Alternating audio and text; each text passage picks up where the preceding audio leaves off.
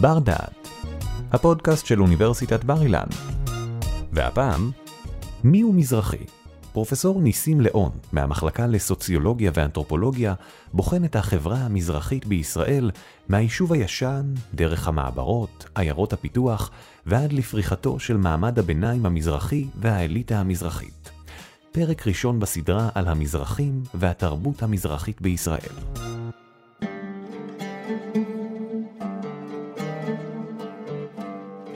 אוקיי, okay, אז uh, אחת השאלות ששואלים אותי תמיד זה מיהו מזרחי ומהי מזרחיות. עכשיו, המושג הזה, מזרחי ומזרחיות, אה, אלה מושגים שבעיקר הייתי אומר אהובים על, על סוציולוגים. זה מושגים שפחות משתמשים בהם בחיי היומיום, למרות שבשנים האחרונות, מי ששם לב, כן משתמשים בזה, אבל אני חושב שזה חלק מההשפעה דווקא של השיח האקדמי על, ה, על השפה שבה משתמשים, משתמש הציבור, בסופו של דבר. המושג מזרחי הוא מושג שסוציולוגים השתמשו בו כדי ללכוד שני דברים, להבין שני דברים. אחד, זה באמת אה, את המשותף של קבוצות מוצא מסוימות. חלקן הגדול הגיע מארצות ערב, מצפון אפריקה ומהבלקן. עכשיו, בינן לבין עצמם, זאת אומרת, אם היית הולך לאותן עדות המזרח או לאותם ספרדים והיית שואל אותם, מה אתה מבחינה אתנית, מבחינת העדה שלך או מבחינת הסביבה שבה גדלת, המוצא שלך, הם לא היו אומרים לא מזרחי, הם לא היו אומרים עדות המזרח, ולא בטוח שהם אומרים ספרדי. הם היו הולכים להתפלל בכסף ספרדי אולי. אבל הם היו מסתכלים על עצמם, למשל, אני עיראקי, או אני מרוקאי, או אני חלבי, כן? כך שברובד הראשון, המושג הזה, מזרחי, מנסה לשקף את ההגדרה העצמית הזאת. שהמשותף לה הוא לאו דווקא המקום שממנו הם הגיעו, אלא המקום שבו הם נקלטו. וכאן אנחנו עוברים לרובד השני, והוא תהליך הקליטה. ותהליך הקליטה של יהודים שהגיעו מארצות ערב, צפון אפריקה והבלקן, בדרך כלל מצא אותם או דחק אותם לפריפריות דלות הזדמנות כלכלית, בעיקר בשנות ה-50 וה-60, או הגביר תהליכים של דחיקה והדרה שהתרחשו פה במרחב הארץ-ישראלי כבר בשנות ה-20, ה-30 וכן הלאה. כלומר, יש פה בעצם מושג שמבטא גם מוצא, אבל גם סיטואציה סוציולוגית. גם מוצא משותף, אבל גם סיטואציה של דחיקה, עם דחיקה בפועל ועם זיכרון של דחיקה, כן? אה, שבעצם מועבר אה, מדור לדור. אז סוצי... מבחינה הזו סוציולוגים באו ואמרו, מה שמשותף לאנשים האלה זה אותה, זה, זה, זה המקום שהם הגיעו ממנו, שמזוהה כמקום שהוא מהמזרח, אבל באופן מתוחכם בהם אומרים, זה לא שהם מזרחים, הם מוזרחו. מוזרחו זה שם נרדף לדחיקה, להפרדה, לניסיון אה, מעמוד שלהם, לשון מעמד שלהם, כן? בפריפ... במעמד נמוך, בפריפריה, ולכן גם איזה תחום של מאבק. מאבק על הכרה בזהות שלך, מהכרה על, מאבק על הניסיון שלך להיחלץ מהמיקומים האלה, וזה, אה, הייתי אומר, מוטען בתוך המושג הזה, אה, מזרחיות.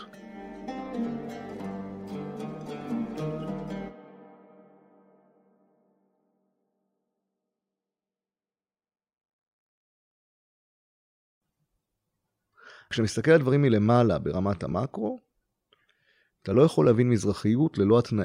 גם ללא העניין שאלת המוצא, וגם ללא התנאים המעמדיים או החברתיים שבתוכם הסיטואציה הזו התפתחה. כן. אני חושב שיש עוד מימד נוסף שצריך להביא בחשבון בהבניה, כמו שסוציולוגים קוראים לזה, של, אה, אה, של המזרחיות או של הזהות המזרחית.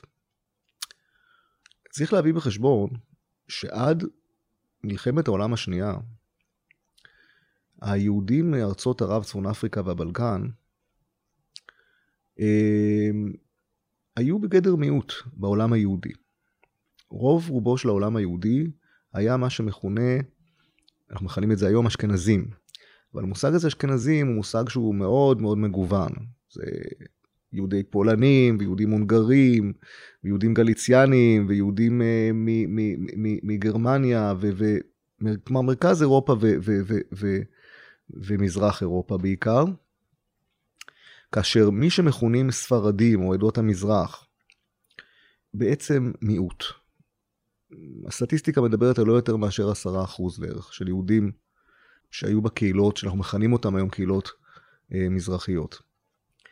וגם בתוך העולם היהודי הזה היו חלוקות פנימיות, כאילו... אה, אז מה שהשתנה, וזה הרבה, אני חושב, לא מבינים את זה מספיק, העולם של יהודי מזרח ומרכז אירופה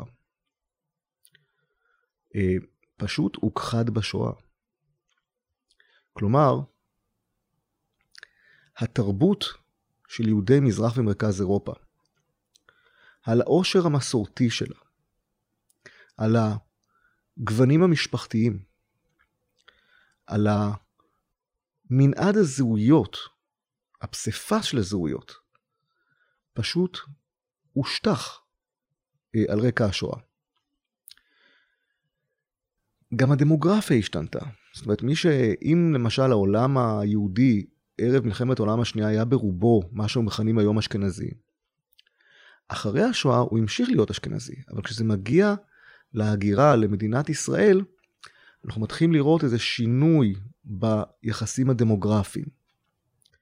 קבוצת הרוב של יהודים הופכת כאן לקבוצה שהיא מחצית האומה. וקבוצת המיעוט, כלומר יוצאי ארצות האסלאם, יוצאי ארצות המזרח, ארצות ערב, צפון אפריקה, הבלקן, הם לא הופכים לרוב, אבל הם תופסים מקום מאוד מרכזי בדמוגרפיה היהודית. אני חושב שהחשיפה המהירה של שתי הקבוצות האלה, יחסי הכוח שמתפתחים ביניהם, הערבוב הזה, המתחים האלה, הוא גם חלק בלתי נפרד מההבניה של שתי קטגוריות אתניות שמלוות את החברה הישראלית מזה שנים ארוכות, זה אשכנזים ומזרחים. אבל יש לזה עוד פן מעניין. גם המושג אשכנזים, כמו שאנחנו מבינים אותו, הוא מושג מאוד מורכב. כי האשכנזים שאנחנו מדברים עליהם, תחת הקונטקסט, או תחת בהקשר הישראלי, זה לא אותם אשכנזים שאנחנו מדברים עליהם בהקשר שטרום מלחמת העולם השנייה. למשל, אחת התרבויות שמחזיקות את העולם היהודי האשכנזי במשך תקופה ארוכה נעלמת, זו תרבות היידיש. המשפחות הגדולות, שהיו חלק מה שנקרא מהעולם היהודי, נניח של יהודי פולין, נעלם. ולכן גם משהו משתנה בסוציולוגיה של האשכנזים אחרי מלחמת העולם השנייה. יותר מזה, גם האשכנזים וגם המזרחים מוצאים את עצמם כאן בישראל מול פרויקט לאומי שבמידה רבה מנסה לפרק את הזהויות האתניות שלהם. אני לא רוצה להגיד למחוק אותן, כי הרבה פעמים משתמשים במרכיבים שונים כדי ליצור איזה פולקלור יהודי, איזה רקע יהודי שאחר כך ישתמשו במחזמר כזה או אחר. אבל המטרה היא לשלוט בזהויות האתניות. לשלוט זה אומר, אתה מפרק אותם למרכיבים שונים, וחלק, מה שנקרא באמת, הייתי אומר, במשך הזמן הולכות ונמחקות, וחלק, וחלק ממשיכות לעמוד על תילן. וסוד הדבר הוא טמון בדבר אחד, זאת מערכת החינוך. בעוד למזרחים הייתה מערכת סוציאליזציה אלטרנטיבית למערכת החינוך הלאומית, אני חושב שליהודים אשכנזים, לא דתיים, לא הייתה מערכת כזאת. ומה זו המערכת הזאת? זה למשל המסורות המשפחתיות, המסורות העדתיות, המבנה הקהילתי, כל העולם הזה שאתה חווה אותו הרבה פעמים דרך מאכלים מסורתיים, דרך פולקלור, דרך שפה, דרך אה, סיפורים, כן? אה, דרך אה, בית הכנסת שאתה פוקד אותו. אצל האשכנזים בקונטקסט הישראלי זה החזיק לא יותר מאשר דור אחד-שניים. אצל מזרחים, בשל מערכת החינוך האלטר, האלטרנטיבית שלהם, החלופית שלהם, הם יכולים לשקם מהר את המסורות, את המנהגים, את כל מה שמאותגר על ידי המערכת הלאומית. האשכנזים לא הצליחו לעשות את זה, אלא רק במתחמים מאוד מסוימים, המתחמים הדתיים. כי המתחמים הדתיים במידה רבה בנו את המוסדות החינוך, ובנו את הקהילות, ואת הספרים ואת החיבורים שבעצם אפשרו את ההמשכיות הזאת. יותר מזה, במקרה של, אה, אה, של המזרחים, המשפחות הגדולות, כן? צריך לזכור שהמזרחים כשמגיעים לארץ, בניגוד לאשכנזים, הם, הם מגיעים הרבה פעמים משפחות שלמות יחסית. נכון שפה ושם יש עליות נוער ועלייה של בודדים, אבל נדבר על המסות הגדולות שמגיעות מתימן, מעיראק, ממרוקו, מתוניס, כן? הן מגיעות הרבה פעמים כמשפחות שלמות, ולכן הן מתארגנות מהר מאוד מבחינת בניית המסורות, מבחינת העברת המסורות או המנהגים, או הייתי אומר המרכיבים התרבותיים גם לדור הבא. כלומר, אצל אשכנזים זה במידה רבה נגדע, או נקטע, יותר נכון, על ידי מערכות החינוך הלאומיות. הניסיון לעשות את זה אצל המזרחים לא מצליח. הוא לא מצליח בגלל שהמזרחים מחזיקים במערכות חינוך וסוציאליזציה חליפות. זה משפחה, זה קהילה, זה בתי כנסת, זה המסורות, זה המנהגים, שממשיכים בעצם להיות מועברים מדור לדור. כמובן, תחת תהליכים של שינוי, תחת תהליכים של התאמה, תחת תהליכים שאנחנו מכנים אותם היום ישראליזציה או חילון או כל מה שתקרא, אה, אה, או כל מה שתקרא לזה בכינויים כאלה ואחרים. אז אם אני מבין עכשיו את המושג מזרחים, אז אני מציב אותו, להבנתי לפחות, בשלושה הקשרים. אחד זה המוצא המשותף. שתיים, זה המציאות הזו שבה אתה מודחק או אה, אה, מופנה לפריפריות דלות הזדמנות, ואתה מייצר איזו תרבות מעמדית של מאבק שמנסה לחלץ משם. אתה נאבק גם על, ה, על המסורות שלך, על ההכרה בהם יותר נכון, על הרצון שלך לצאת לתהליכים של מוביליות, כלומר של ניעות מעמדי אל מעמד הביניים. והרובד השלישי זה דווקא יכולת השיקום, שמאוד מבליטה את האתניות שלך ביחס לאשכנזים.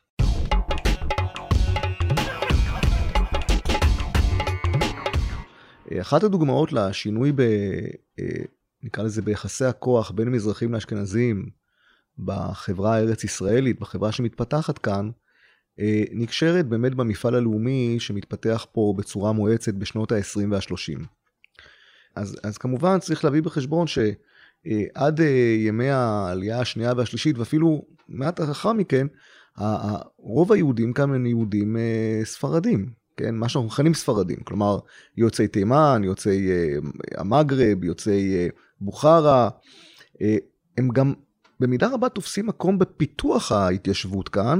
כשאנחנו מדברים על התיישבות, אנחנו מדברים מדברים הרבה פעמים על הקמת המושבות ועל הקמת היישובים החלוציים וכדומה. צריך לזכור שלמשל שכונות כמו שכונת הבוכרים, כן, שכונת הרחובות כמו שזה נקרא בעבר, היא מוקמת על ידי יהודים שאנחנו מכנים אותם יהודים ספרדים או יהודים מזרחים. אה, חלק מה, מהיציאה מהחומות במקומות שונים נעשה על ידי יהודים ספרדים. אבל המפעל הלאומי המאורגן, המפעל הציוני, נותן כוח רב אה, למיסוד ולהתארגנות של הנהגה חלופית למה שמתרחש כאן, ומי שבעצם קובעים את העתיד אה, ונותנים בידיים של המפעל הלאומי הציוני, הייתי אומר, נותנים לו את, ה, את הצ'רטר, נותנים לו את האפשרות אה, להתפתח בצורה מואצת, זה האנגלים. השלטון הבריטי כאן. אמ, אני לא אכנס פה לרזולוציות שנוגעות אה, מה שנקרא להנהגה, אני לא אדבר פה על היחסים החמים למשל בין ויצמן לבין האנגלים, אה, אני לא אדבר כאן על המהלך התכנוני, למשל של אנשים כמו ארתור רופין שממש מתכננים את ההתיישבות הציונית כאן, אמ, אבל כל המהלכים האלה היו מהלכים שבסופו של דבר הביאו לדחיקה של היישוב הישן ובתוכו היהודים הספרדים. אה, מעמדות של הנהגה אפקטיבית.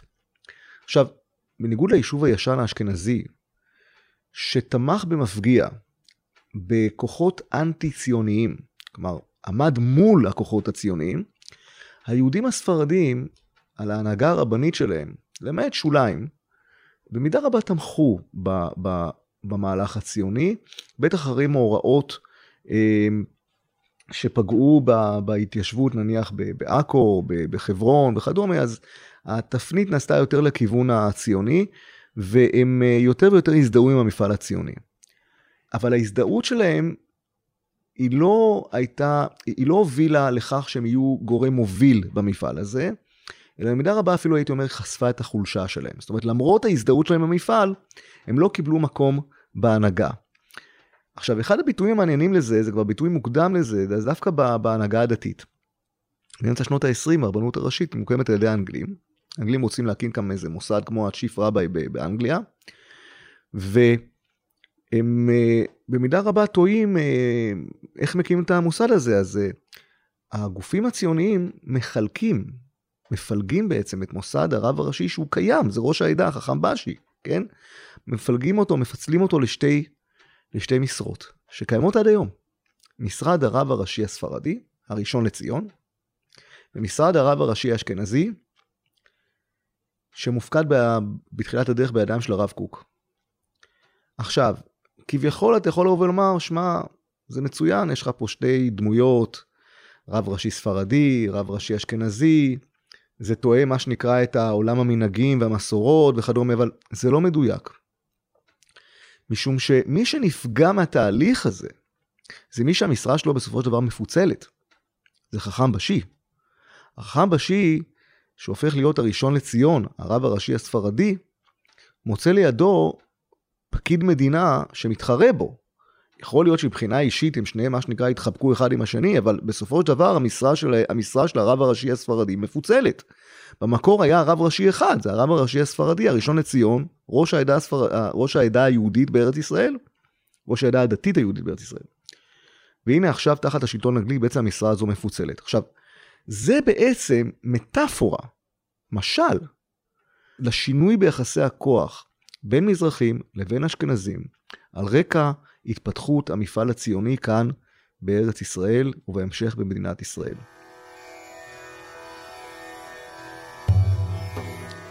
ההתעניינות במזרחיות במשך שנים ארוכות התמקדה יותר ויותר בשאלת העלאת הערך של הזהות המזרחית, ההכרה בה, הניסיון לתקן עוול שפעילים מזרחים בעצם טענו שנעשה להם.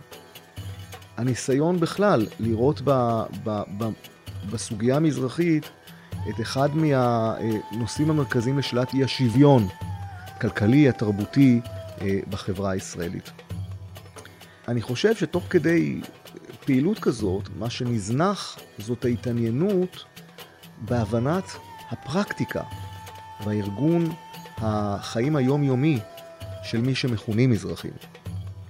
למשל, עולם בתי הכנסת, התיעוד שלו, ההבנה איך העולם הזה מתארגן, איך הוא פועל, מי האנשים שמגיעים לשם. ההבנה של מנהגים, מערכות החינוך האלטרנטיביות, החלופיות שעליהן דיברנו.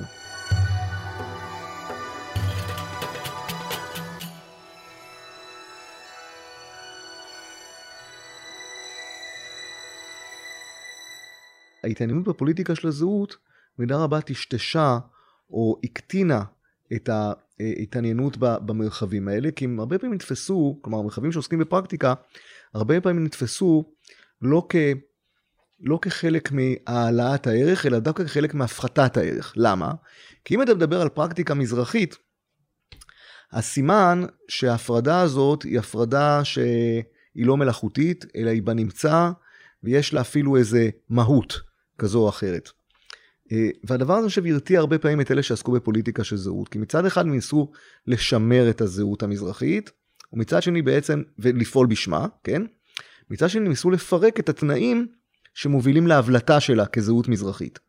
עכשיו הפרדוקס הזה, או הפעילות סביב הפרדוקס הזה, היא, אני חושב, החמיצה את השינויים שמתרחשים בתוך עולם הפרקטיקה אה, של, של יהודים מזרחים בחיי היום-יום. מי שבמידה רבה, אני חושב, החזירה לתמונה את החיבור או את. את ההבנה שיש חיבור בין זהות לבין פרקטיקה, במקרה של מזרחים, זו הייתה תנועת ש"ס. ועל כך בפרק הבא. תודה שהאזנתם לנו. באפליקציית בר דעת מחכים לכם עוד הרבה פודקאסטים מחכימים. אתם מוזמנים לצאת איתנו למסעות נוספים אל העבר ואל העתיד. בר דעת, אפליקציית הפודקאסטים של בר אילן, משפיעים על המחר, היום.